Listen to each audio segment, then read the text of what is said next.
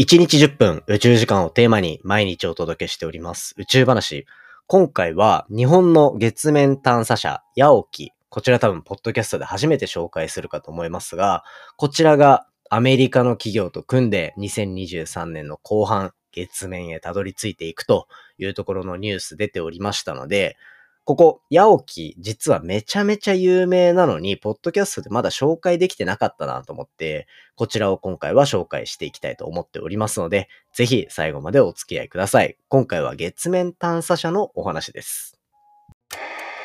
3、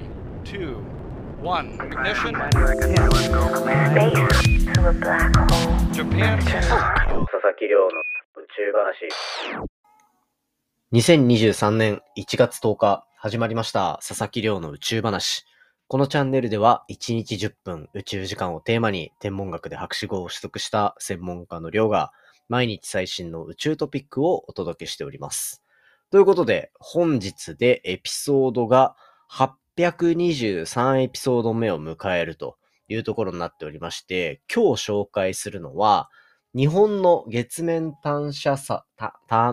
車を開発している、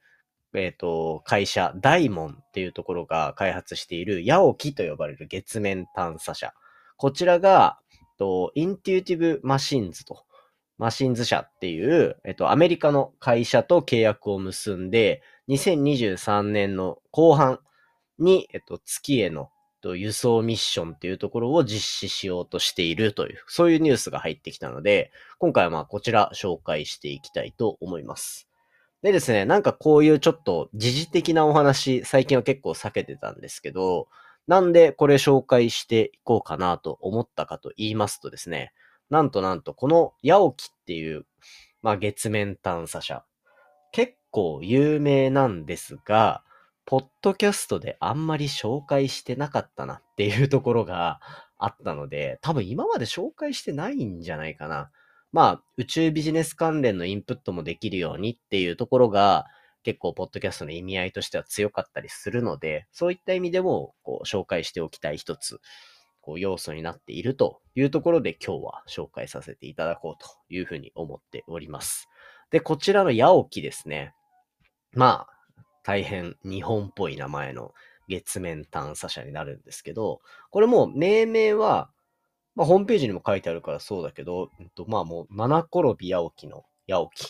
ていうところから来ているっていうところで、ただ月面探査車ってみんな今どんなのイメージしてますか？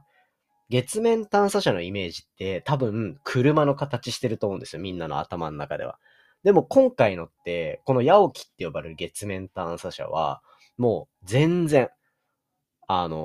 まず大きさとしては15センチ ×15 センチ ×10 センチっていうような、まあそういう大きさになっています。なので、もうかなりちっちゃいですね。手に乗るぐらいの大きさ。で、両輪に、長方形じゃないや、円柱の形をしてて、円柱のこの柱の両端にタイヤみたいなのがついていると。いうところで、これがぐるぐるぐるぐる駆動することによって月面の上を動いていけるというところになってるんですけど、まあ15センチぐらいの幅しかないので非常にちっちゃいんですよね。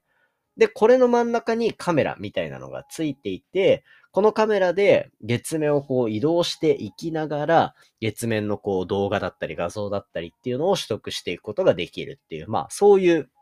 月面探査車になってるんですよ。なのでこう月面の上を移動していくっていうところにもう完全にワンミッション、こう重きを置いた、そういう探査車になってるのがこのヤオキって呼ばれるところですね。なのでこれしかも結構扱いとしては結構まあ、月面開発ロボットみたいな言い方をされるかなっていうところになっていて、まあ、非常にコストを下げれるんですよ。月に物を輸送していくっていうところの観点でコストとかを考えていったときにですね、だいたい月に物を輸送していくってなると 1kg あたりだいたい1億円かかるって言われていて、この1億円かかるって言われてる中でヤオキの重さ 1kg1 万円に対してヤオキの重さって498g で設計されてるんですよね。なので半分以下だ、これ単純計算5000万とかってことじゃないですか。で、だから月面ってめっちゃ遠いし、もうお金バンバンかかるみたいな、そういう頭の中のイメージからすると、比較的安価に月面の探査っていうのができるっていうのが、このヤオキっていうのの特徴になってるんですね。このヤオキ、まあ、今どんどんミッション実行っていうフェーズに移っていってて、今回紹介するのは、こう、アメリカの Intuitive Machines っていう、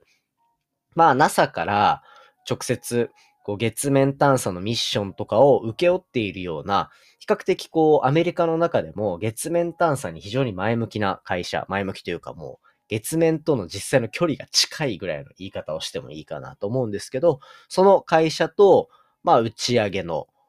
契約をしたというところで、この会社は月面の着陸船ノバシーってやつを作ってるんですよね。で、このノバシーってのがそもそも NASA からのこう、なんだろうな、まあ予算の採択を受けてというか、もう NASA からの発注を受けて作っているようなものになっていて、そこに搭載されて月面をどんどん走っていくっていうところが、このヤオキの目指しているところだったりするんですよ。で、これのおかげで、例えばヤオキがどんどん月面に1個、もう全然すごい安価で作れるんだったら、例えばたくさんこう飛ばし、月面に送って、たくさん走らせまくれば、それによってどんどんこうリアルな月面のこう土地の情報っていうのが得られるじゃないですか。なんかイメージ的には地球上も結局こう人工衛星で上から月面、地球のデータを見てるだけでは完璧な地図ってやっぱ作りきれないじゃないですか。それはなんとなくイメージつきますよね。こう衛星画像で全てが解決してるっていう、そういう実感はないと思うんですよ。それに対して、まあこう、月面の表面の写真、人工衛星で撮れる写真っていうのは、もうNASA が打ち上げてたり、まあ JAXA が打ち上げてたりっていうところで、比較的撮られてるんですよね。し、これからもどんどん人工衛星飛ばされていくから、そこの情報は豊富になってくることが予想されるものの、まあじゃあ月面をそもそも走破するようなものっていうのは一体どうやって出てくるんだろうっていうところを考えると、まあこういった安価で小さいものがどんどん動いていって情報を集めてくれるっていうところは、月面探査の未来としては非常に面白い要素なんじゃないかなというふうにも思っていたりします。ということで、今回はヤオキと呼ばれる日本のダイモンっていう会社ですね。こちらが作っている月面探査車、こちらが、アメリカの会社と契約して、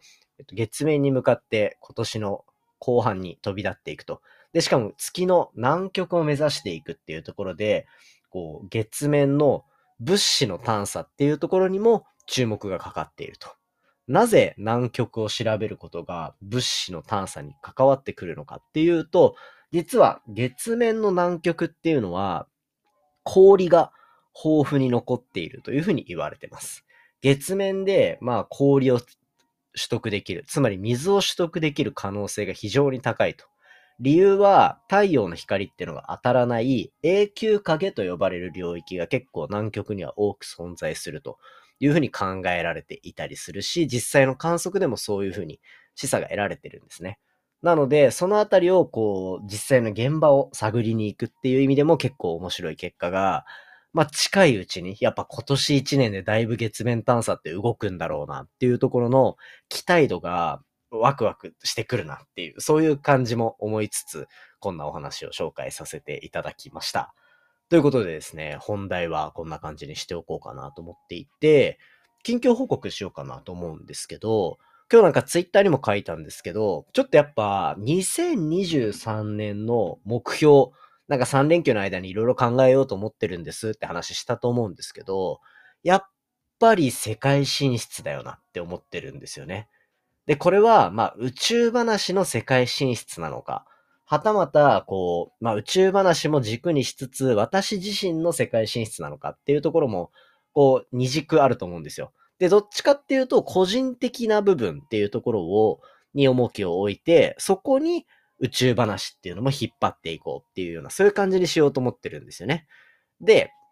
まあもちろん宇宙話の日本一位っていうのは取りに行かなきゃいけないけど、世界的なスターに僕がなれば、まあ別に勝手に1位になるじゃないですか。ね、バカみたいなこと言ってるのはすごいわかるんですけど、まあそういうことなのかなと思っていて、なんかやっぱ僕の中でもう一個軸があったら面白いなっていうふうに思ってるんですよ。で、ただ、今こう、ポッドキャストで日本一を狙っていくっていう中だったりとか、あとはまあ他の仕事いろいろしてるっていう中で、何が足りないのかなって、今までいろいろ思ってるんですよ。もう文字の媒体とかは結構伸ばし方だったり書き方、なんとなくピンとくるんですけど、じゃあ、こう、ポッドキャスト日本一やっぱまだ届いてないし、何が足りないのかなって思うと、やっぱり拡散力っていうところなのかなと。で、今で言うと、よくポッドキャストの、こう、なんて言うんでしょうね。ポッドキャストをどう広めていくかみたいなところって、結構明確なステップとかが明示されてたりするんですよ。特に海外のサイトとかだと。で、そうすると、やっぱ TikTok っ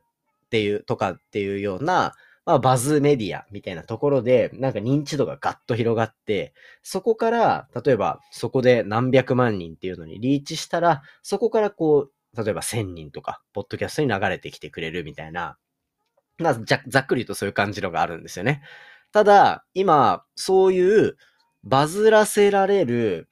メディア、プラットフォームみたいなのって、宇宙話で抱えれてないじゃないですか。そこは結構課題だなと思っていて、そこはまあ育てなきゃいけないなと思いつつ、逆に言うと、そこの最初の壁を越えたプラットフォーム持っておけば、横展開やっぱしやすいんだろうなって思うんですよ。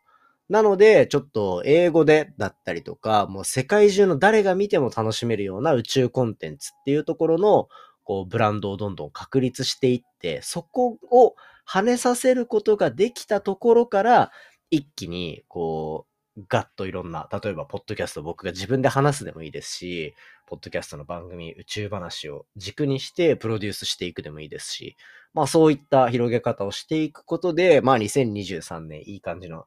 こうステップ踏んでいけるんじゃないかなと思ってるんですよ。まあ僕自身のチャレンジでもあるし、まあでもネットの世界って別にね、日本にいても世界どこにいても開いていけるじゃないですか。で、だから最初の頃、日本国内でどうやってツイッターだったりインスタだったりやってたかなっていうのを思い出しながら、もうちょっとこういろいろ作戦練って攻めていけたらというところで、2023年は、まあそういったとこも含めで世界進出。あとはまあ本業の方も実は海外の展開を狙っていたりする、だったりとか、まあ結構いろいろあったりするので、そのあたりはちょっとおいおい喋っていけたらと思っております。まあ今年で僕30、まあまだ1月誕生日、今月誕生日なんですよ。で、まあそこから29になって、まあ2023年はまあ30歳になる年みたいなところでガンガンやっていくことになるのかなと思うので、ちょっとそのあたりは